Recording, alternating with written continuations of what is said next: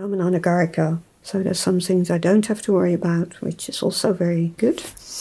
I never had much interest in sexual relationships. So for me, it came quite natural. I had asked to become an anagarika when I was ordained, but they said I had to wait for a year because two ceremonies at the same time would be too much. But I was already convinced, felt that I wanted to be an anagarika before I was ordained. So I became an anagarika a year after I was ordained, and still am.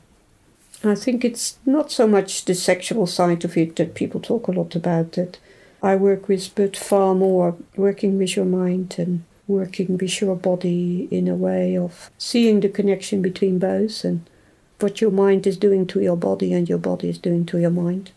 Yeah, ethics. I'm not so much thinking in the precepts, I'm far more thinking in what is the state of mind when you do something unethical or find the impulse to do something unethical and uh, how to prevent that.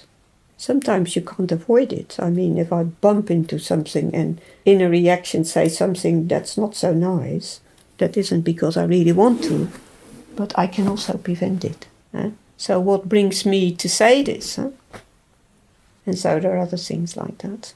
I mean, yesterday I was saying something and I thought, oh, well, you were tired, that's why you said that.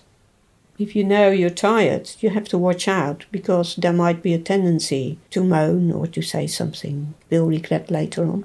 Mm. It's very simple things, basically, but have a large effect. Huh?